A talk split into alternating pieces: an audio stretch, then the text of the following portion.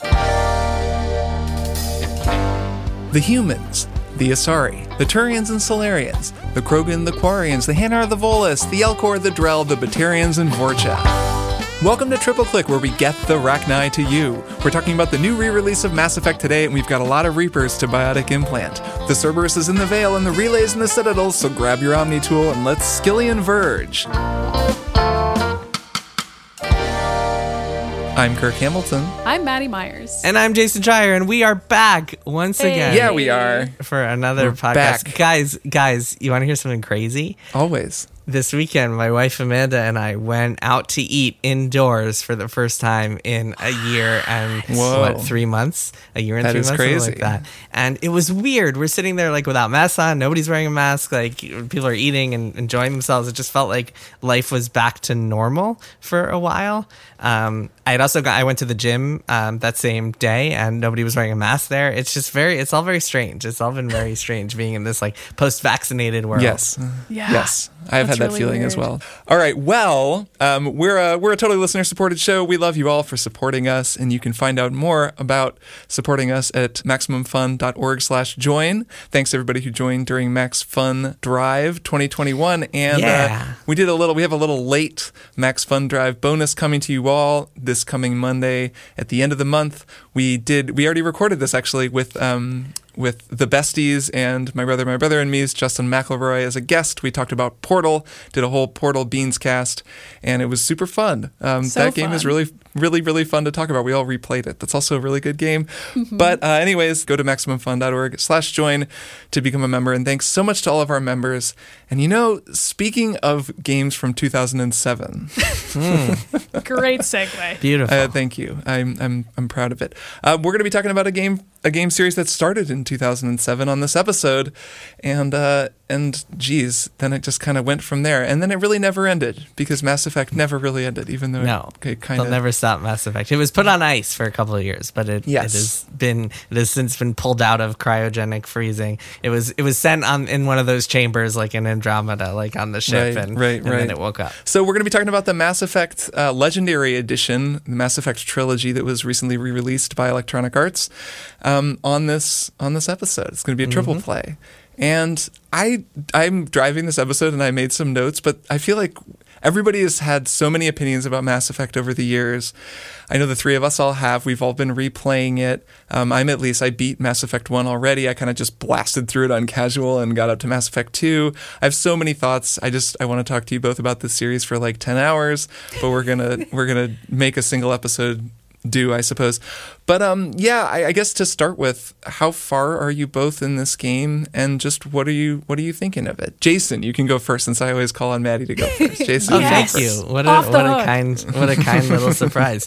Um, yeah, well, so I I played all these games when they each came out, um, and I really liked them. I've always liked Bioware games. I'm more of a fantasy guy than a sci-fi guy, so like Mass Effect didn't resonate with me quite as much as like Baldur's Gate or even Dragon Age. But I always Mm-hmm. liked them, and replaying the first game, um, especially, it's easy to see why this game, why this series has resonated with so many people because there's so much good stuff in there and so much stuff that's like aged super well. Um, the writing and the the setting and the way that it slowly introduces stuff to you, but also quickly it, it feels it's very well paced in terms of like throwing proper nouns at you and throwing um, um, lore and terminology, and you're even kind of introduced to the alien races on a grad in a gradual way, so you can get to know like, oh, okay, this is a Krogan, this is a these are the Geth, et cetera, et cetera. Um, And the names are all really good. Like you know the word when you hear the word Geth, you know that's like evil robots. When you hear the, the word. Krogan, you know that's like a big lumbering something or another, right? um, and yeah, it's aged really well. I think. I mean, the combat obviously is not uh, great. I played so I, I played with the first Mass Effect. Um, I played up to um, I, I got Liara, and then I'm up to Noveria. Um, so not not super far. Um, a couple hours in, and then I skipped ahead to Mass Effect Two just because I wanted to to compare and contrast. Um, and Mass Effect Two, you jump in, and immediately it's like, whoa, the combat in this game is so much better and more modern feeling. Um, with the first game, I, I picked uh, uh, the class where you're a distance shooter, a distant fighter, and so I've been using the sniper rifle. And in- when you use the sniper rifle on enemies in the first game, like sometimes their health bar doesn't even pop up because you're too far away from them. Which is funny because like using us, they've improved the sniper rifles significantly Yeah. from how it was. It was real bad when that game yeah. first came out. Yeah, But I don't even remember. I don't even remember how bad it was in the first game. But but it's in general, it's a really good remaster. I'm playing on PC. It all runs really smoothly and, and looks good and sounds good. And most of everything is held up except for the combat in ME1. And then you start two, and it's like, man, this is so much better in so many ways. And so I kind of I want to spend a little bit more time replaying two because that is a game that I remember being like really the the the standout, the masterpiece in terms of like m- just the character development and the way that that that it's all set up and having Martin Sheen there to uh, to to lecture you Jed Bartlet style about Cerberus. He's like, man, we we have to. Uh, you see, both sides of this universe have some good ideas, and so uh, um, and yeah, I mean, it's it's quite quite a series. It's quite a space opera, I will say. nice, uh, Maddy. Maddy, how are you finding it? Um, I'm loving it. I'm about an hour away from the end. If I had just gone to bed a little later last night, I would have beaten Mass Effect 1. And I thought about it, but I went to bed instead of that. Um, That was wise. I I played Mass Effect 1 in 2007, but I have kind of dreamlike memories of it. Like every every now and then I'd be like, "Oh yeah, this part." And then I'd more proper nouns or whatever plot points would be thrown at me and I'd be like, "Wow, I don't remember any of this at all." And I'm sure that will also happen with Mass mm-hmm. Effect 2 and 3 when I get to them, although at that point we're at least getting further in time. And the difference with those two games as well is that I reviewed those games. So I was still in college when the first Mass Effect came out. I was an intern at the Phoenix, but I wasn't reviewing games yet. So I just played Mass Effect 1 in a more casual way, and in, insofar as, you know, you play a game that you're not taking notes on to review, but I have much stronger memories of the second and third games. So in that way, it was kind of fun to, to replay it. And also, I feel like I'm a completely different person than I was 14 years ago, and I don't feel the same way about all the characters. Not in a bad way. I still really enjoy the game. I just Sure. there's certain parts of it that I'm just like, wow, this definitely hits me differently now than it did back then. Like I used to think that Garrus was the coolest character in the world, and he still is. Like his voice actor, I don't know who it is, but he has this real Jeremy Irons thing going on. And um, I romanced Garrus the first time I played the game. This time I'm romancing Liara because I'm trying to change it up. So Garrus is like an ex cop who's a loose cannon, and all of his anecdotes about that, I was just like, I don't know about this. Like I Mm-hmm. playing this now, I'm like, I don't know if that's that cool, Garrus. I, I don't know if maybe you should be torturing people you're interrogating. Maybe you shouldn't do that, buddy. that seems kind of bad. I don't know. But like he's Mm-hmm. always in the right. He's always like that's that's kind of the thing about this series is that you are also superwoman. You are you are always in the right as well. I mean we can talk about that more when we describe what these games are actually about but they're kind of like star trek but if captain picard were like a super cop who was in control of the entire galaxy and like could decide the fate of it and also made the right decisions every step of the way. Yeah, I want to get into the whole Star Trek of it all and like Yeah. where where this series fell in the sort of also in the evolution of Star Trek and in sci-fi on TV specifically because I think this series has a lot in common with sci-fi TV. We can get to mm-hmm. that maybe because yeah, I mean I guess I should recap for everybody. Like I mean, you play Commander Shepard. You're this person who is essentially elevated to be yeah a super cop. Like you don't have any rules. You become a Spectre in the first game, and then in each game you're you're either reinstated as a Spectre. You can actually tell them to screw off in the second game and just be you know a rogue badass. But you're always kind of the leader of an army or an elite team that's trying to save everyone while like people won't listen to you about the true threat and you're trying to fight off these these aliens called the reapers and you know we're not going to do a whole lore explainer though i wrote a whole lore explainer for this game for kotaku back in the day and i do know i do i know my elcor from my hanar but um I agree with you, Maddy, that this game hits me differently now when I'm playing it. And it also, I also, you were mentioning how, like, where you were in your career when you played the first game. So each of these three games, Mass Effect 1, Mass Effect 2, and Mass Effect 3, they each came out at different points in my career with regard to video games in a way that really hit me as I was replaying Mass Effect 1. Mass Effect 1 was 2007, which I've mentioned before is the year that I got back into video games, but I was still like teaching jazz at a high school and not working in video games at all and I just totally played I binged it in a weekend and I remember just being like this is so cool that a game is like this, like that I get to play this like sci-fi movie video game. Um, Mm-hmm. And then Mass Effect 2 was 2010, which was like right when I was getting into writing about games. I think I just started at Paste as the games editor, so it was shortly before I started at Kotaku. The game that launched a billion blogs. Yeah, there was a lot to say about that game. And then in 2012, Mass Effect 3 is when I was already at Kotaku, and I was like very aware then of that game and like the press buildup. I remember going to a preview event for that game at E3, and then of course the like controversy after it came out, and all these like sort of think pieces that were written about the ending, and then the subsequent way that that Bioware changed it. So it's like each game is at a different point in my career. And now Legendary Edition is out, and I'm like not a games journalist anymore, and I can just sort of play through all three of them, which I'm really excited to do. Um, so yeah, then I guess just really quickly, my for my part, I started Mass Effect One and was like, oh, maybe I'll just play a little bit of this. We'll see how it goes. And then immediately was like, oh my God, I'm going to play this entire game. a lot of that sense memory for me is the music. Jack Wall and Sam Hulick composed the music for the first game with some other composers as well. But that, I'm going to go ahead and say that Mass Effect 1 has one of the top five greatest opening main menu themes of all time.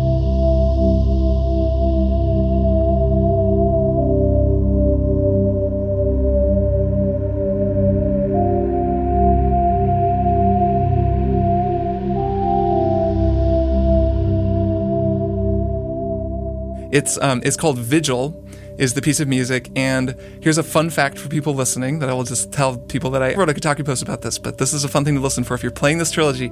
In Mass Effect 3, when you're standing on the bridge of the Normandy, like in the main room, the engine vibrations, in the engine vibrations, you can hear the pitches of Vigil like playing out very subtly behind the vibration on the engine. And I was sitting there playing this game and thought I was hallucinating when Mass Effect 3 came out. And then I was like, I am not hallucinating. I was like, I, it's there. That's it. And it was like those same chords. Na, na, na, na, na, like it like moves through those Wow. notes.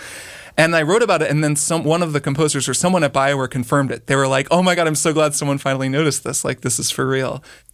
Kirk from the future here. I went back and checked out that post. It was actually confirmed in the comments by Rob Blake, who at the time was the audio lead for Mass Effect. He commented on the post to be like, hey, yeah, that was what it was. The post has been mangled by the ravages of time, but the audio and the video that I captured is still there. So I'm actually going to play a clip of that, and I want you to listen for it. You just heard a Vigil playing in the podcast, and now listen, you can just hear it kind of subtly nestling its way into the hum of the engines. It's so freaking cool.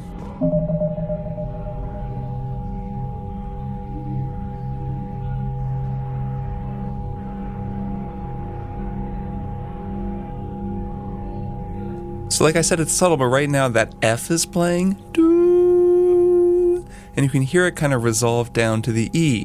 Doo. You hear it? And now it goes down to that D. Doo. It's subtle, but easier to hear when the game is paused. When you unpause it, it's still there, it's just harder to hear. Hear it still?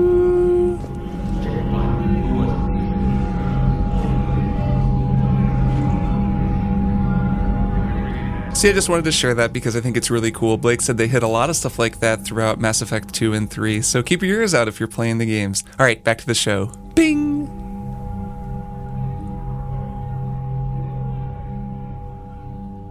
Wow. Well, of course, only Kirk Hamilton would notice it. that's- He of the perfect. I perfect don't always pitch. notice things like that, but I was proud of myself for noticing that, and it is a fun thing to keep an ear out for um, if the two of you play it. So the this music was the thing that made me play it, and then like a few hours in, I was kind of like, "Wow, this game is pretty tedious a lot of the time." Like when Oh, you're really yeah. just playing it, and I kicked it down to casual difficulty after a couple hours, I did too. and then just blasted my way through it. It took me like less than 10 hours. That is the way to play. I'm going to That's a actually good idea. suggest it is a good way to go because you can finish the game very quickly. Like, it's funny, like when you're at Noveria, you're only a few main story missions from the end of the game. You can do a Mm-hmm. few side things, but it's really just like Noveria, a couple other places, then Virmire opens up, and that's like Right. the big showdown. Right, that's that- the big, yeah, yeah, yeah. yeah, which will be well, and we know some people are playing this game for the first time, so we're not going to get into super specifics. There's no reason to. Yeah, we'll avoid spoilers. But that this was, I mean, there's some. We should talk about that choice um, because I think that choice, with it being really vague, this is a game that really promised. So Bioware back in the day, I don't know how many people like were were following gaming news and following the gaming industry really closely back then, but Bioware was um, back in the early 2000s to mid 2000s, Bioware was really one of the only, if not the only, company that was doing these big story driven RPGs with choices that had impact on the story. And that was kind of like an unprecedented thing back in the day. And we saw some of it. We saw like early bits and pieces of it with the Infinity Engine games back in the day on PC, and then more of it with KOTOR. And then um, really, Mass Effect was the first game that came out and was like, Don't forget Jade Empire. We are not a podcast that erases Jade Empire. Good um, game. but Mass Effect 1 really like like like gave you these choices that would really impact the story Yeah. in a way that most games would not dare do because most games would not dare ask you to choose like who to sacrifice and like permanently lose from your party for the rest of the game, which is a choice in this game. I won't spoil the details, but but that's a choice in this game, and that was really mind blowing back then. Um, the other thing that this game really pioneered that I think is worth noting because it's kind of quaint to look back on now is the concept of a dialogue wheel, where a it's a wheel, and so it's easy to kind of select options as opposed to just line after line after line, which is what most text based uh, RPGs like with dialogue, branching dialogue, let you choose from. But also that the options you would choose from weren't actually what you said. They were just kind of the gist of what you said. And today that's super common. You see that in a bazillion games. But Mass Effect, as far as I can remember, was the first game to really do this. Certainly the first Bioware game to do this. Before Mass Effect, you would choose a line of dialogue and then your character would say that. But because Mass Effect was like full production values, voice acting, they didn't want to have to like go through the the tedium of you reading a line and then seeing it out loud. So instead you choose the gist of the line and then they read it out loud, which is a brilliant, brilliant way to kind of solve that problem. And and I think is really cool, even today. Yeah, it's brilliant, though it's also, it can go wrong a lot of the time. I think there's been a lot of really interesting takes on, for example, Fallout 4, which tried yeah, to do the same thing and failed. Fallout 4, yeah. So it, yeah. it does take good writing. Like you need to have good synopses, Yes. and usually Mass Effects are good. There's also just a nice little, for all the terrible UI in this game, which there is just so much, especially in the first game, is just incredible. Like Yep. how bad every interface element is. I Yep. think that the way that they implement, I guess this is just UX, not UI, but the way they implement the dialogue where you can pick what you're going to say next while the person is still talking and it's a little mm-hmm. more like you're like pointing to lines in the script for the actor to say which uh-huh. then you know your Shepard will say the line like is usually in a natural flow of conversation that the loading sometimes gets in the way and there's like a weird pause but you know like that's the idea i think that's also like a cool implementation Uh-huh. Yeah. yeah, yeah. It's uh, the the to your point about the UI. I was thinking. So in the first game, um, the weapons are all just like Avenger and Phoenix or whatever these weird generic names. don't And even get me started You can't even in like in like the radial where you select weapons, you can't even see what they do. And when you're picking up new weapons, it's all just a big mess. It actually reminded me of a game that would come out a few years later called Dragon Age Two, where one of the my big bugbears of that game was that all of the equipment was like called things like ring, and you would just have to check it to see what it did. It was all just ring and, Yeah. and necklace and stuff. Um, and yeah, so yeah, there's no good way to sort equipment, right? Like you just have to do it manually No. every Yeah. single time. It's or so you can just annoying. completely ignore inventory which is the actual way to yeah, play you the just game ignore it. Yeah, I think Kirk, I think that's a good idea, and maybe I'll go revisit it. I was Yeah. enjoying playing starting two, um, but maybe I'll revisit one with on casual difficulty and it's enjoy still it more. it's still tedious though, even with the casual Yes. difficulty, just because of the way that the game is designed. Like, yeah, the Mako driving is tedious. like yeah, there's there's the Mako. I pronounce it Mako, but I guess I don't I don't know how that that Yeah, vehicle is pronounced. But um, it's a it's the infamous vehicle in the game, the truck that you drive around on on planet surfaces. I actually don't mind that so much, but I'm playing this game on PC. The first time I around, I played it on Xbox, so that's already a big difference. And controlling the Mako with WASD is fine for me at least. I I don't Yeah. mind it. I more feel like the tedium comes into play with like just quests where you need to walk down a really long hallway and press one button and then walk all the way back to talk to one person about one thing and then walk to another location that's quite far away and do one thing there and then walk back. It, there's a lot of that in Mass Effect. So Fine. yes, um, it's just a half-baked and tedious game, I have to say, and it, I think that actually all that tedium, which you just perfectly described. Like almost every quest objective is like walk to the end of this room and press a button. Yes. Every side quest environment is identical. There's been much mm-hmm. said about all of this, and also just the way that every story mission has an obligatory like corridor that you just drive the car down for like 10 minutes shooting at turrets and it's just like especially on like you can it's trivial on easy but it makes it more clear just how kind of thin so much of the game is which i think actually emphasizes how strong the strengths are because this game made this huge impact the minute it came out and everyone was like obsessed with all these characters in this story and it was this huge hit. And you know it like paved the way for this really big budget amazing sequel and it's purely just on the strength of like the story and the world the music. I think the music is like a huge really like can't say enough about how much i think the music did to like cast the game spell. But it's all that stuff that when you really play the game you're like okay this is bioware. They'd kind of never made a console game like this before. They clearly didn't know how to make a shooter. They like, didn't have people on staff who were good at shooters. They weren't good at like controller interfaces. The way that like the things that some buttons do and other buttons don't do on the controller are just totally demented when you're like when you're used to playing modern games.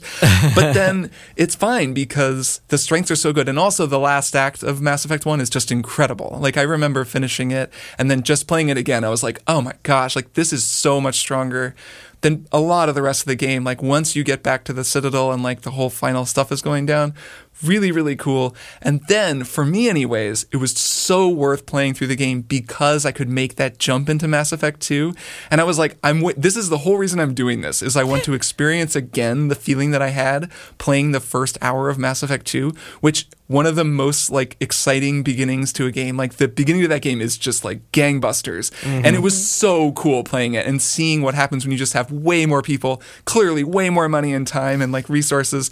Everything about it is like pumped up. It's not just the combat it's like the writing the lighting the graphics the characters the voice actors. You've got martin sheen and um what's her name from chuck and then uh, the guy uh, saul tigh from battlestar galactica and carrie ann moss and like all these famous great actors and like it's just the way that it jacks itself up for mass effect 2 is amazing. And i'm looking forward to playing mass effect 2 for like ever. I'm going to do everything in that game i think Yeah, and the combat is really so striking. Like you get in and it's Yeah. like, oh my god, there's ammo now, so you don't have to worry about your weapon freaking overheating all the time, which is Right. such a pain in the ass. Um, and like, wow, it actually feels like you're hitting the enemies, and you're not just kind of like shooting shooting blobs and like watching Mm-hmm. a reticle kind of look weird. Yeah, it's it's definitely a Yeah, striking. and there's like the wheel for your abilities, right? Instead Mm-hmm. of I haven't even gotten to Mass Effect 2 yet, but I still remember that the controls Mm-hmm. for controlling your special abilities are just significantly easier to use than Yeah. in this version where it's like you press shift and then you select something. Like it's it's so dumb. such a mess like you can but only I don't care because I loved it. Maddy, you should play with a controller on PC. That's what I've been doing, and it's way better. I mean, okay, but I'm enjoying the sniper rifle finally being good mm. and just clicking on heads. So it's not mm. better with a controller because on with a controller you can still only hotkey one ability of this like huge weird wheel of abilities that you have. And like Right. some of the, one of them is just an ability that makes your gun work. It's like you know the one it's like gun marksman or whatever? And it just makes Yeah. your gun good for like five seconds. Like, Yeah. and then so i'm always like having to pause the game.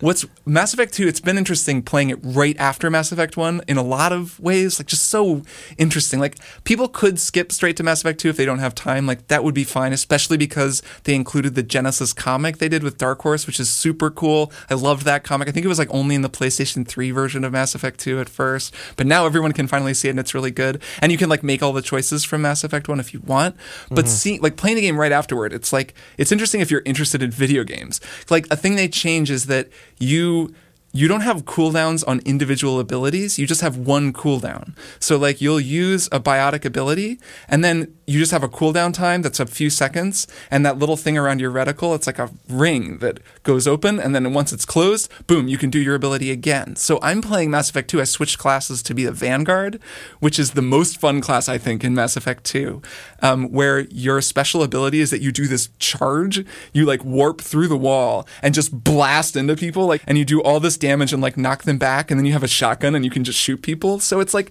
it's a thing that would never ever work in Mass Effect One at all, even though that class exists. They just completely changed it, and because of the way that abilities work, you can regularly just charge your way around the field, and it's so fun. Like it just it's actually fun to play. Where in Mass Effect One, it's just totally bizarre. Like the artificial intelligence in Mass Effect One, the way those enemies will just Oh. run at you, like what is going on? it's just so weird. Your teammates don't help you at all. I mean, I thought that was the No. AI that I thought you were going to talk about. Is just the fact Yeah. that you're going to have to too, carry them around. I was doing just that like mission where killed. you have to try to not kill all of the villagers. There's like 16 villagers that you need to not Yep. kill, and I was on the last one, and Wrex just killed the villager, and I was Really? like, dude, why? Wrex. And so it's like 15 We've villagers survived, and I'm like, are you serious right now? Like, why did why did I do this? but I still love the game. I should I really can't complain. I mean the thing the thing about the game that I love so much that we can get to is like it's the characters, it's deciding who you want to ally with, it's talking to people Mm-hmm. for like 3 hours about their feelings and their backstories and their parents or wh- whatever nonsense they've got going on. That Right, is all worth opera. it to me. It is a soap opera. Yes. It is it is Star Trek, but it's more like DS9 flavored than TNG flavored in a lot of ways. Yeah, so I a striking thing, especially about the first Mass Effect, is how, especially playing it on casual, the combat is so clearly filler. and Yes. it's like I've said, like I already said, you know, like we've all said, it's it's not the strength of the game. Like it's not the thing that made people like the game. And I think these days, like this many years later, if one thing has changed, it's that more people are okay with the idea of a game where the whole game would just be you know, you're a bit of a more of a Picard than you are a mm-hmm. Commander Shepard. Like you don't bring a gun to every situation. It's a lot more, you know, going with Tali to like represent her in the trial, which is like the most Star Trek shit. How you know how Picard is like always the guy who has to go be the be the lawyer for whoever, like or represent. Yeah, but that you know, stuff is um, awesome. Yeah, Mass it rules and it's yeah, fun. and that's always the best stuff. Like those are the most memorable moments. Um, and and, and you know, it, I think there's more appetite for a game that wouldn't even need the combat as as good as the combat became in the later games, where Yeah. you could just make a like Quantic Dream style or Telltale style version of this, and it's actually kind of surprising that no one did. Like one thing that sticks out to me this game, and I, I'm wondering if this is sticking out to the two of you, is the ambition of this series has actually not been matched in this specific way of like telling a three part like TV Yeah. three season with like a massive series finale, like with that kind of storytelling ambition. There have been other ambitious games, but no one's tried that since. And I wonder what the two of you make of why that might be. Well, what game publisher is going to commit to like a three game deal before seeing how the first one even performs? I mean, um, it reminds me of Xenosaga, which is this Japanese series of games that was made by Monolith before they started making Xenoblade, but after Xenogears, which was a success. And the director of the game wanted it to be a six part game, and he announced it as like a six part epic saga, but like. eventually it got to game two and it was like all right we just have to end this with three. Um, and he was not able to to realize his what he his dream his vision um, because the games just didn't sell enough to justify a six game saga. And i mean that's that's what happens in game development. I mean we've talked about game development's various woes. It's it's very difficult to say we're going to commit to 400 million dollars to make a, a, a, a three a trilogy an epic trilogy. Yeah. I suppose you don't have to commit though. You can just kind of try it and make the first game and see if it's good Sure. and sort of build from there. sure yeah I feel like that's almost what Mass Effect 1 does. Like, obviously, Yeah. the game continues, but there's a version of that ending that I feel would work if they just changed Sure. a couple things. Like, there's a version of it where you could have the story end af- at the end of Mass Effect 1 and have it be cohesive. And I feel like it's written that way in part because over the course of development, they were probably like, we might just have this be a one Right. and done. But then obviously Right. the game was going well enough. Maybe they did enough playtesting that they were like, people are going to love this. They're going to Mm-hmm. love these wacky aliens. They're going to fall in love with them and they're going to want to hang out with them for two more games. And Mm-hmm. then they just made the ending more more open ended.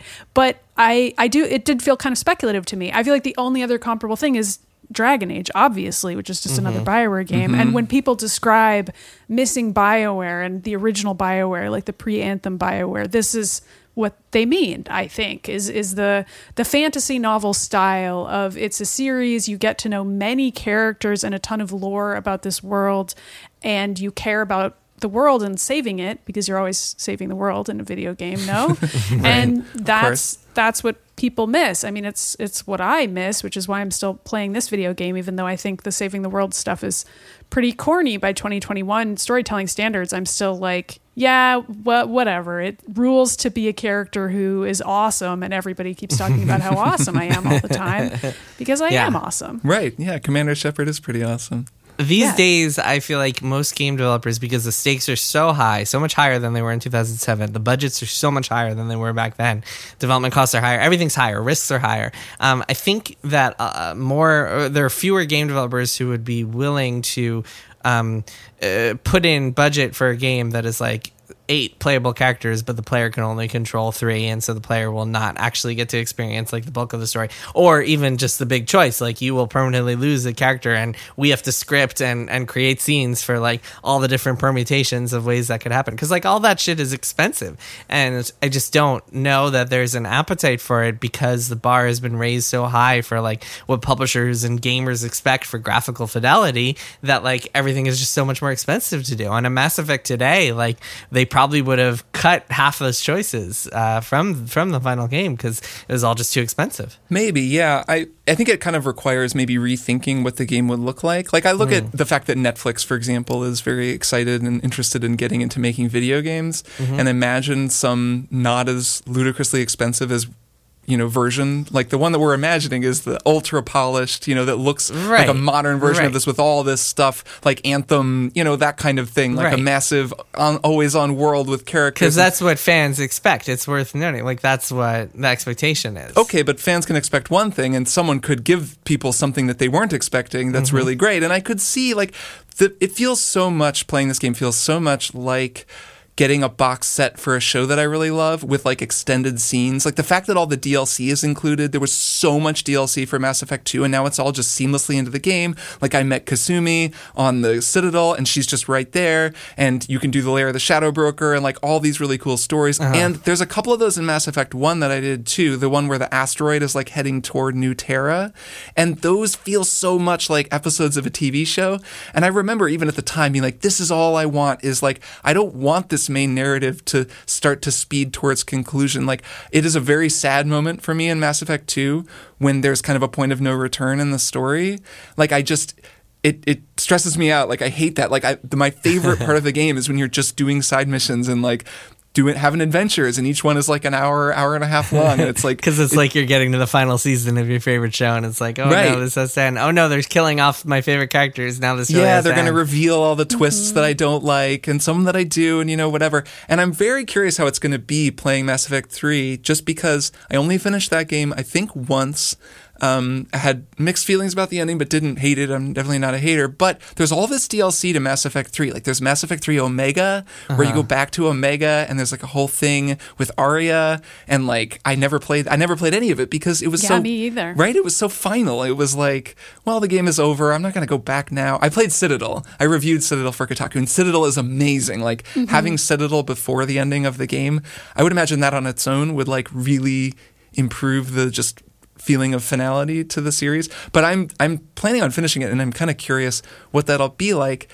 And it just it feels so much like watching a DVD box set of a TV show that I have to be like, this can't be the last time this happens. There's no other game series that's quite like this, and I want there to be more, just because it, it's really cool. Well, so I'm curious, um, without spoiling too much, obviously there was a massive controversy over the ending of Mass Effect 3. People, players felt like, a lot of players felt like it didn't give them any real choice or like their choices didn't matter in the end.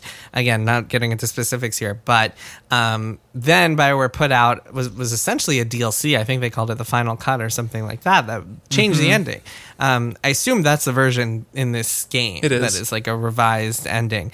Um, I don't actually remember anything about what they changed or how they changed it, but is it satisfying to people? Do you think? I don't know. I mean, I, I don't know how pe- I can't speak for people. It's it's they add some more stuff, but it's not like they changed the ending to be a different ending. Like it's still functionally the same. They just add some stuff to it, so it's like more fleshed out. Um, I Got it. watched it. I never actually played it, but I'll be curious to see it all in context. And like the same way that beginning Mass Effect Two, right after Mass Effect Like there's the scene where you revisit the Normandy early on in Mass Effect Two. That having uh-huh. just been there in Mass Effect One was like much cooler than it having been a few years. Like all of that kind of stuff, or characters that I remember. There's a great scene where Mordin references Captain Kirrahe, who's the Salarian commander on Virmire. And he gives this speech that you both aren't there yet, but you'll probably remember where he's like, We held the line. He's like, Before there was this the silent step, there was the armada, and we held the line. We'll hold the line. And he gives this it's like a it's I a have good seen speech. it. Yeah, I know what you're talking about. And yeah. Mordin is like, oh, I loved working for Kirrahe. A little bit long winded. Love to give a good speech. We must hold the line. And I was like, I remember that guy. I was just there. And It's like, amazing because it's like an unskippable cutscene. Like there's some cutscenes where Yeah. you can kind of like tab through somebody's monolog but uh-huh. that uh-huh. one is not one of the no, they're like, you're you getting this speech. funny. Yeah. So there's a lot of stuff like that where just because I'm playing it all at once, I'm just appreciating it in a different way. And I wonder how the final acts and the sort of ending will feel just having. I'm going to pretty much just play through this game pretty consistently over the next month or whatever. Like, Uh-huh. I wonder what that'll be like. You're like, screw Final Fantasy VI. I'm gonna play Are you are of you two really not going to tell me who you romanced in these games? We've gone Oh, on I'll so long you. and you're not you're not coming clean. I told you to. Tell me. I've played them a lot of times. Um, so I played. It's funny. My like first times through Mass Effect are kind of a blur. Like I played Mass Effect One as a dude. It was like before everyone knew that Jennifer Hale's performance was so great as FemShep, and now I like see her as the only, the one true Shepard. Basically, I feel so bad for Mark Meer sometimes. Totally good actor. he plays like a Vorcha in Mass Effect Two, and he's great too. He like does all their voices. He's like, mm-hmm. I feel like almost no actor has been as unfairly maligned as Mark Meer, and it's just Yeah. because there's this other great performance. Well, that- you say that, but like the stat is like 80% of players are male Shepards. So I don't know if he's like in the real world. yeah, but come on, you know he knows about he knows what people say. Yeah, I mean, a lot of people don't even know that Jennifer Hale is is fantastic as as the female Shepard, but also like a lot of the voice acting is kind of wooden in, in Mass Effect One. Like I know it improves as as time goes on, but mm-hmm. like there were certainly some moments in there where when I was like, no one is really bringing it in this scene. But I think that's partly because it was a game that was doing something so different, and there's so much dialogue that you have to deliver that. I don't know. I think it's a challenge. So I don't I don't blame mm-hmm. Mark Meer. I, I think he was trying his best. So no, I don't either. And I've I've heard he's very good. And then the final scenes actually in Mass Effect Three, that Shepard really has some stuff to work with. And I remember Jennifer Hale just kills me in like the final hours of Mass Effect Three. Like that's one of the reasons that I like the ending of the game is because she's so good. Like I really came to believe in my Commander Shepard as like this person. So I mm-hmm. think of her as my main Shepard. But I played as both, which has different romance options. I'd mm-hmm. forgotten that in Mass Effect 1, you can only romance three characters. You can only romance Liara, um, Kaidan, or Ashley. And so if you're if you're a female character, like each basically it's totally strict and like Liara can can romance male and female characters. So it's basically like you get one option and then like Liara's for both. Mm-hmm. And like that it's so limited compared to where this series went, which is also I think a reflection of how they were like, "Oh, people love this shit." like, yeah, like people oh, people really want to date Right. Garrus. First of all, what's wrong with all of them? But second of all, what isn't wrong with them? Because Garrus is perfect. I see it. With- now that I've just met him in Mass Effect 2, Garrus is hot. I mean, even though I'm I'm with you on him being Even though like, he's a bird alien, he's still right, hot. and he's like got some fascistic tendencies. a little bit. but um, but no, he's got so much swagger, and yeah, his voice actor is great. Um, so, anyways, I think I romanced Liara. I did Liara again this time um, through just because like Kaidan has never been my favorite. He's a very handsome man, but you know Liara is like just much more of a important character in the run of the series.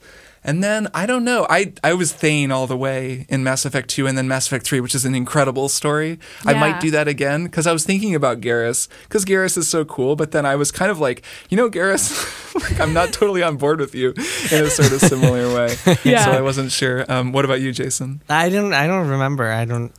I Maybe you were don't know single. if I even did. Yeah, I don't know. I don't know if I even did. I just have no memory of of. But like romance, I've never really cared about romance in these games. Unfortunately, I know I have nothing but respect for people who are. it was such a hot topic with with this game, though. I know with all the Bioware games, like nothing but respect for people who do care, but like I just has never been for me the video game romance. I don't think I've ever enjoyed a video game romance. Unfortunately, I've wanted to. But I mean, valid. yeah, I just Yeah. doesn't. And you know what? It's the thing that like I remember trying to get a sex scene in Mass Effect 2. I might have actually, um, or one of them, maybe three. I, I might have actually um, had Shepard sleep with the navigator, which you can do at one point, um, or like the, the receptionist or whatever it is. I Mm-hmm. yeah, don't which is questionable in Mass Effect which 2. is extremely can. questionable. But I remember thinking that the the sex scenes themselves are so terrible that it just Oh, they're really took awful. me out. Oh, they're Very so awkward. awkward. I mean, and I think that that always kind of made me wonder, like, why are people so into the romance? But I, again, I respect that people are into the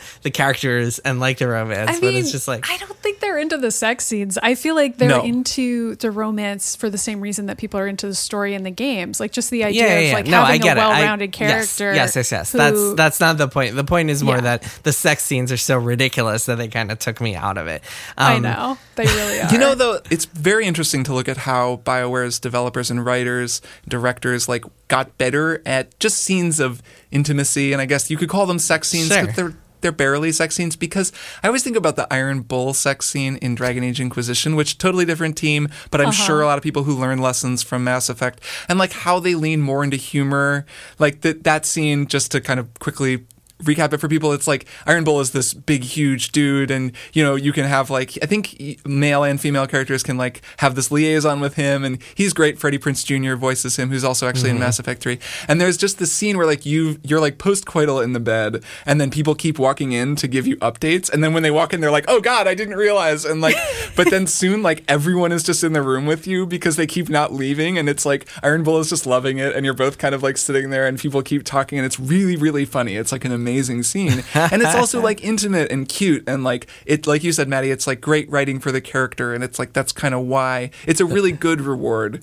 for someone Mm-hmm. who likes iron bull and would want to like you know get a really fun See scene what it's with him like, yeah. rather than like the reward being and now you get to see like his butt or whatever which is sort of how it feels in mass effect 1 it's like look liara's got a blue of. butt like, yeah, check it and you get to see her side boob or whatever. It's Yeah. it's really silly though because the end of the sex scene, no matter who you sleep with, you they wake up naked in bed and then you are just you're already standing clothed. there fully clothed, It's like so on the other side of the room, like hey, just like watching them sleep, and you're like, Uh-huh. hey, that was really good. It's like oh, what? This is the most Yeah. Isn't awkward that how thing I've sex ever works? seen in my life. Yeah, it's I had fully clothed sex with Yes. Liara, who was completely naked in the yeah that's that's how it works um i how it i works. get so but but to i think wh- i think you had asked maddy your favorite character and i always Yeah. my favorite character was always mordin um which i think is also he only comes in in, in mass effect 2 if i remember right. correctly so so uh, i think that's another reason that i just didn't like Mass Effect 1 didn't resonate with me as much. I think Mass Effect 2 is really when I started like loving the cast and like really getting into it. I finished remember Mass Effect being way 1 when it came stronger, out, but like wasn't as into it as I got into 2. Yeah, they kind of there's good writing in Mass Effect 1. The very beginning mission, I remember there's this line, it's when you're talking to I think it's Kaidan, but it might be um, Seth Green to Joker. Joker. Also, one of my favorites, Joker. Yeah, he does a great job voice acting that. Yes, Seth Green is excellent. Yeah, excellent. he is great, and he gets a lot more to do. He's very, very good. There's a scene where they're talking about Captain Anderson, um, and uh, someone just says like, "The guy's got so many medals that he could melt them all down and then make a statue of himself out of them." Like, there's just a lot of like fun writing like that that was just kind of on a level above most other video games, which had been Yeah. true of BioWare for a while. So there's this like crackle in the dialogue a lot. There's like inventive writing and just a lot of fun language, just in sort of day to day language. But the characters aren't really cracked until Mass Effect 2. And then in Mass Effect Yeah. 2, it's fully like, okay, now we're going to like apply the same level of care to the characters. And we're going Uh-huh. to get, like, that's where all the iconic characters come from. And it's where the characters who were in the first game return and become iconic. Like, Mm-hmm. uh, um, Garrus's turn basically in Mass Effect 2 is like, that's when he becomes an interesting character. I remember finding Mm-hmm. him so boring in Mass Effect 1 the first time I played him. And Yeah. then um, Wrex is, I guess, the exception, but that's really just because he has a great voice actor and kind of Yeah, that's just his personality, also. yeah, fun personality. It says Shepard. I like Wrex. I feel like he's interesting. I Yeah. but I always thought the Krogans were just an interesting plotline in general, just because it goes along with the whole idea of just the different alien species having different cultures and the culture Mm-hmm. clash. I mean, Tali's an interesting character to me for the same reason, where it's like, oh, there's this this being who's from a totally different world, looks completely different from you, and you get to learn more about her life and like what her Mm-hmm. situation is. And I mean, that is the the fun part of the games to me. It's not just like, oh yeah, you get to romance like aliens, but it's also like you get to know the aliens and be friends with people who are different from you, and that's the Star Trek esque message. I mean, it's very corny. I, w- I wouldn't necessarily say the game is like really teaching you a lot about bigotry, although I think when it first came out, I thought that. But by Mm. today's standards, I'm kind of like, oh, this is very heavy handed. but it's still it's still enjoyable Yeah, at some a nice level to to be like, okay, yeah, all these different species are working together and they're trying to get along despite how different they are and how their cultures have clashed or like they're at literal war with one another in other you know star systems and they have to deal with that. Um, those are the draws. Um, yeah, the Quarians are an interesting one because there are things about their society that I had forgotten, like that the Admiralty Board is able to overrule anything. Yeah. Like, but they once they do, they have to resign, which I just think I is like an so interesting cool. idea. It's, yeah, there's a lot of stuff like that in the game. I think it's mm-hmm. striking that the story of the Quarians, which is basically we created AI and then they turned on us and destroyed us, and now we're in a ragtag fleet, like trying to survive, is essentially the story of Battlestar Galactica. And that I think that like just to put it in the Star the Star Trek timeline here at the end, the way that Battlestar Galactica sort of flipped the script on Star Trek, and of course was created and showrun by Ron Moore, who was like a next generation, like, uh, and also I think another one of the other shows. Anyways, he's like a Trek guy who then created Battlestar. Battlestar was way more like moral gray areas, torture, political commentary, like you know having to make sacrifices, people dying for real, and all this stuff that Mass Effect was tapping into, rather than the sort of more utopian, um, you know, the ideas that the next generation had been tapping into a decade earlier. And it's interesting to look now at how shows like The Expanse and even Star Trek Picard, they look like Mass Effect. Like they take a lot of the design, the like floating holo LEDs, the look of the ships. Picard looked a lot like Mass Effect and felt like a Mass Effect game, like assembling a crew and stuff. Hmm. It's just that it's also got some Star Trek to it, and it's at its strongest when it's more Trekky. Like looking at the way that sci-fi now is drawing from Mass Effect after Mass Effect was drawing from sci-fi at the time. Like it's a really interesting time capsule for that period, the sort of I guess Obama years period of sci-fi, um, Yeah. starting you know when they started making the game in 2004, like the late Bush era, and then up till today, and sort of just to I like kind of pondering what a modern Mass Effect would look like because Andromeda ain't it. But there's something, there's more in that world. Like there's there's definitely room for a new Yeah. one. well, we're gonna get one. We're gonna get a modern Mass Effect. yeah hard to imagine At some point. It is hard to imagine. Maybe they'll go back in time to like the beginnings, and like a rather than the first contact yeah, prequel right? yeah with the Turians, like the Turian War. Maybe they'll just call it Mass Effect. they'll call it the Mass Effect. Oh man. the Mass Effect. mass effect Yeah. modern warfare Rise of the Mass Effect. Well, when they do that, we'll be back to talk about it more, and we may we might wind up doing a beans cast here down the road on this trilogy because I think I'm gonna finish the whole thing. And Maddy, I think you were saying yeah you i might think too. i might yeah That'd be a fun one. So stay tuned on that. But in the meantime, let's take a break, and we'll be back for one more thing. I'm Dallas Taylor, host of 20,000 Hertz, a podcast that reveals the stories behind the world's most recognizable and interesting sounds. For instance, the startup sound for the original Xbox was made with five basic ingredients. So now I've got my palette. I've got sawtooth, I've got triangle, I've got white noise, I've got a thunder sound. I actually wrote a little bit of code to reverse it, so now I had a reversed thunder sound, and I had my glockenspiel.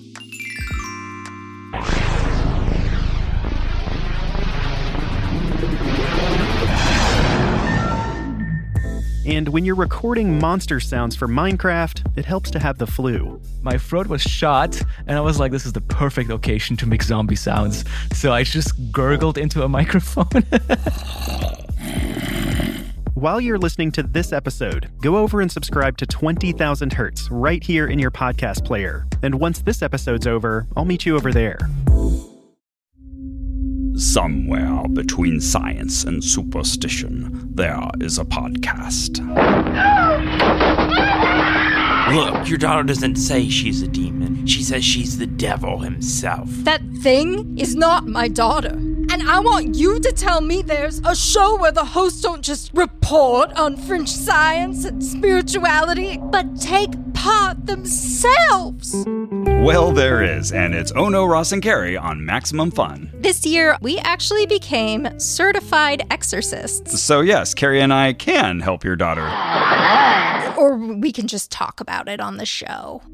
Oh no, Ross and Carrie on MaximumFun.org. Are you riddled with guilt over your TBR pile? Are you filled with shame about a book that you just can't seem to finish? Are you having regrets because grad school killed your love of reading? We're Reading Glasses, and we're here to help. I'm Mallory. And I'm Bria. Let us absolve you of all your reading guilt. Stuck on a book you don't like? We'll help you dump it.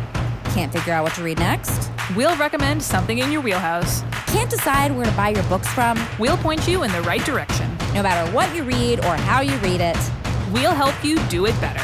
Reading Glasses, every Thursday on Maximum Fun. And we're back for one more thing. Jason, why don't you go first? Oh man, okay. I really have to get into this one, so I uh, hope you guys are ready.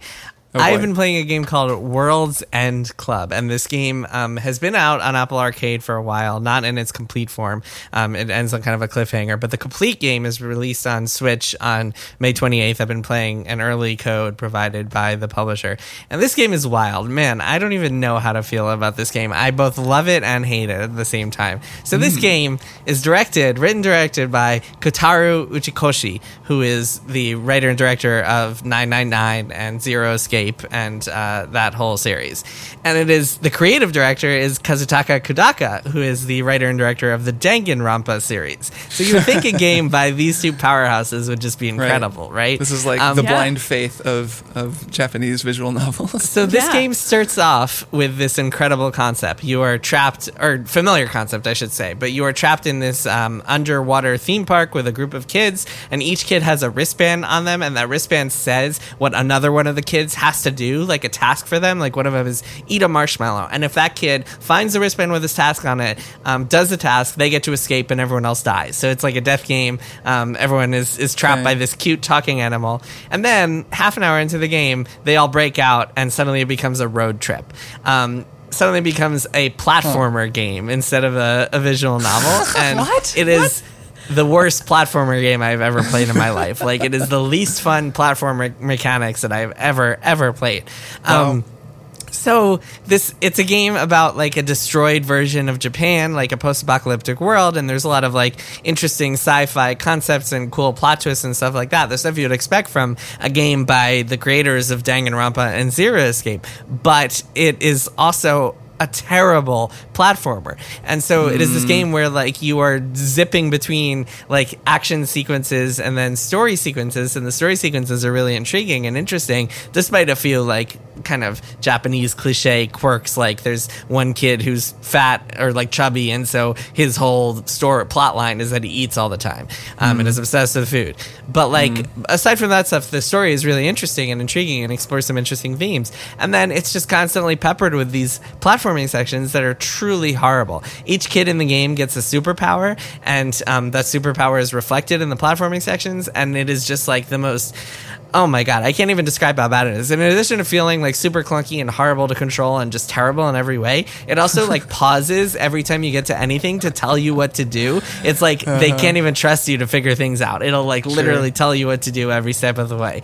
God, it's the worst. Um, and so here's a little bit of an anecdote before I before I, I finish this off. So I'm near the end of the game. Um, I just got to this sequence that felt like the climax, and the way that it works is essentially as you go on this road trip, you make choices, and the story branches based on those choices, and and you'll see like you see kind of this timeline that's like a stage select screen, and you see like okay, I went up, oh okay, I went down. Um, but when you get to this climax at the end of the game, you actually have to go back and revisit all those choices and play through the alternate paths, which means even more platforming. And I was so excited to get to the end of the game, and like I fought this boss that I thought was the final boss, and I'm like, oh my god, no more of this platforming. And then it's like, no, go back and do all the alternate alternate Sorry, paths. this is a Japanese video game. The final boss is never the final boss. Oh my god, dude. But it's like the other games that these guys have made don't have like terrible gameplay. There, It's like there was a Danganronpa game that was like a first-person shooter, wasn't there?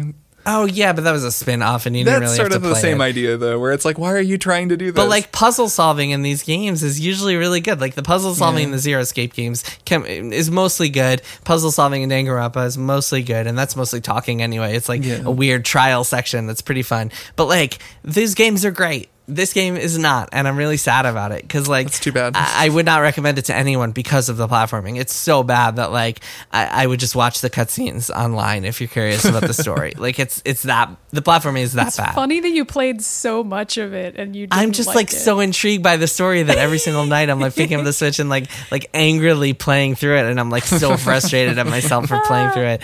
But Amazing. like I I'm just so but the story is good and like the the plot the the characters are really cool and interesting and there are a lot of good ones and I I like so much about it that it makes it really frustrating how bad the bad parts are. You know, you guys have played games like that where Yep. where you're so into a part of it that it like it makes you want to keep playing but also you get even more frustrated by the awful parts than you would if it was just like okay this is a bad game I'm not going to play anymore. So instead you Mhm. have to suck up the bad and it's really really frustrating and I hate it so much but also it's it's it's fun. nice. Um, all right, Maddy, what's your one more thing? Sure. Mine is a TV show. It's a Hulu original series. It's eight episodes. It's called Little Fires Everywhere, and it is based Yeah. on a book by Celeste Ng. And it stars Reese Witherspoon and Kerry Washington, which in and of itself should recommend the show because they're both Yeah, just powerhouses, power chewing duo. scenery together, bouncing off each other angrily. That should sell it to you, but I will provide more details. It's a thriller. The very opening first shots of the show are that Reese Witherspoon's beautiful suburban mansion is burning to the ground and she's staring at it in shock. And then for the rest of the eight episodes, you're like, which character is going to burn Reese's house down? Is it going to be Reese herself? And there's all these different thriller moments where you're like, well, this person would certainly be motivated to do it, or oh, well, what about this person? And then, Mm. but it takes you back in time um, to Kerry Washington being just this single mother on the run, seems like she's homeless. Reese Witherspoon sort of takes pity on her and is like, "Oh, I'll I'll rent you this apartment at like a reduced rate." And they have all these awkward, like kind of racist conversations, and you're like, "Oh, well, I get why Kerry Washington might not like Reese Witherspoon." But then a series of continuously absurd, increasingly absurd thriller events happen that I don't even know how to spoil because this show is so unpredictable and includes so many family dramatic twists that I don't know. I don't know how to describe it, um, but it ruled, and it's about motherhood and grief and a bunch of other like unsettling themes. But it's also just cool. So yeah, I recommend Hmm. it. It's a good show. Yeah, this is so it's only eight episodes and then it's Yeah. over. That's Yeah. like the biggest. I'm Love sold. I, I'm gonna go watch it. Yeah, I'm gonna go watch it this weekend. Yeah, I'm all about the new the new limited series trend. Little fires everywhere. Yeah, I'm into Little it. fires everywhere. Nice. Yeah, I've heard good things, but that's cool to hear.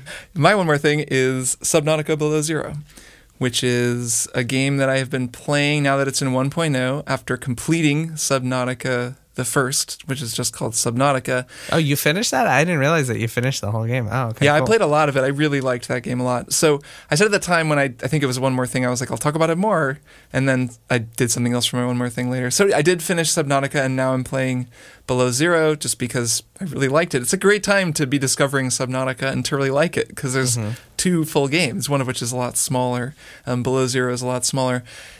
Bing! Kirk from the future here, interrupting myself just to give the summary that I, for some reason, didn't give uh, during this one more thing. Subnautica is basically an underwater crafting game. I did talk about it just a few weeks ago, but just in case you didn't hear that episode, you know, you swim around under the ocean, you craft stuff, you craft more stuff, you make a new truck, you get in the truck, you craft compartments for the truck. It's a crafting and exploration, and there's sort of a story that you uncover on this alien world where you're underwater. That's what Subnautica is. It's really cool, but okay, back to past Kirk. Take it away. Bing!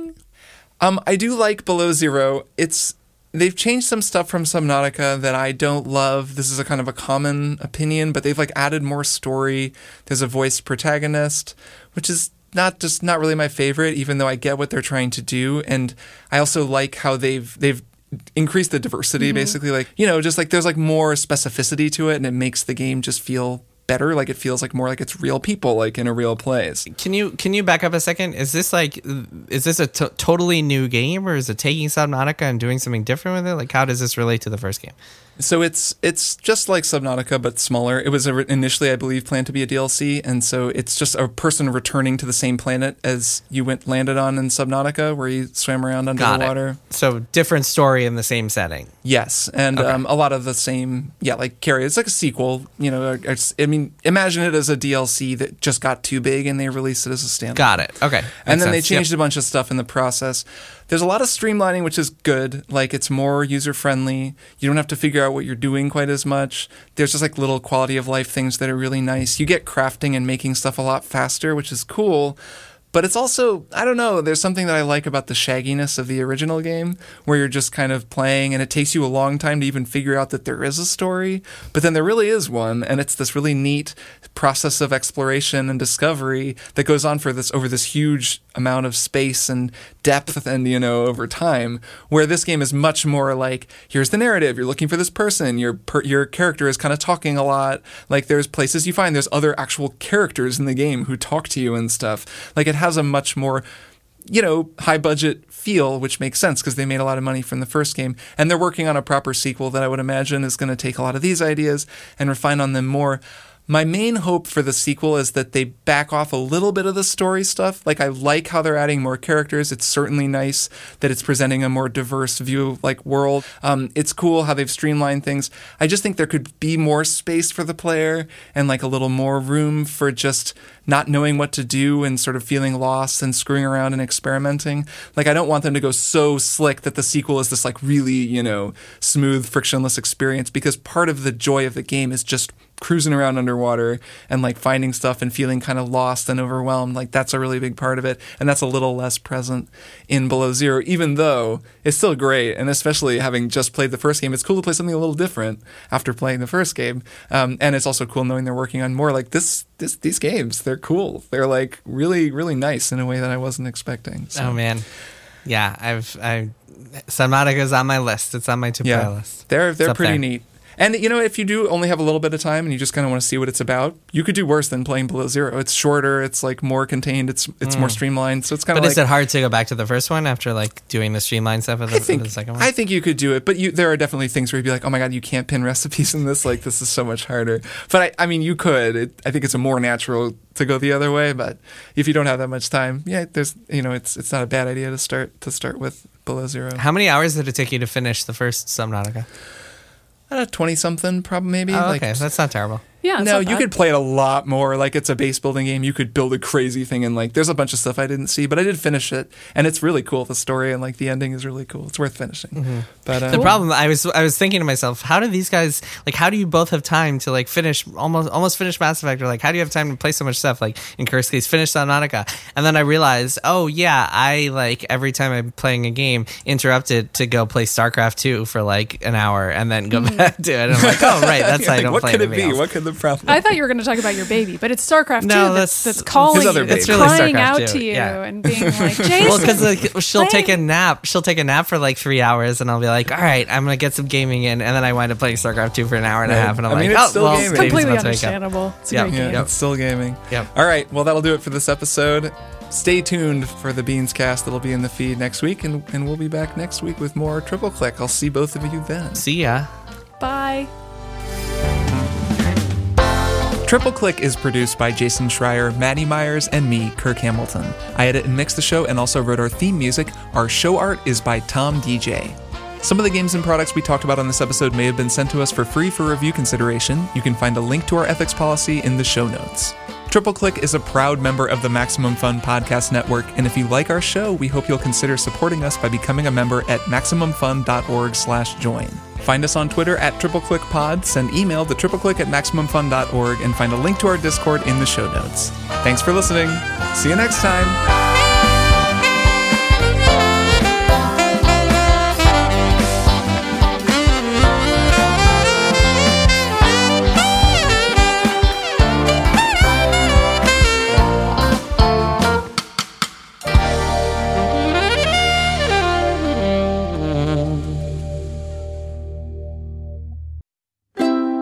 MaximumFun.org. Comedy and culture. Artist owned. Audience supported.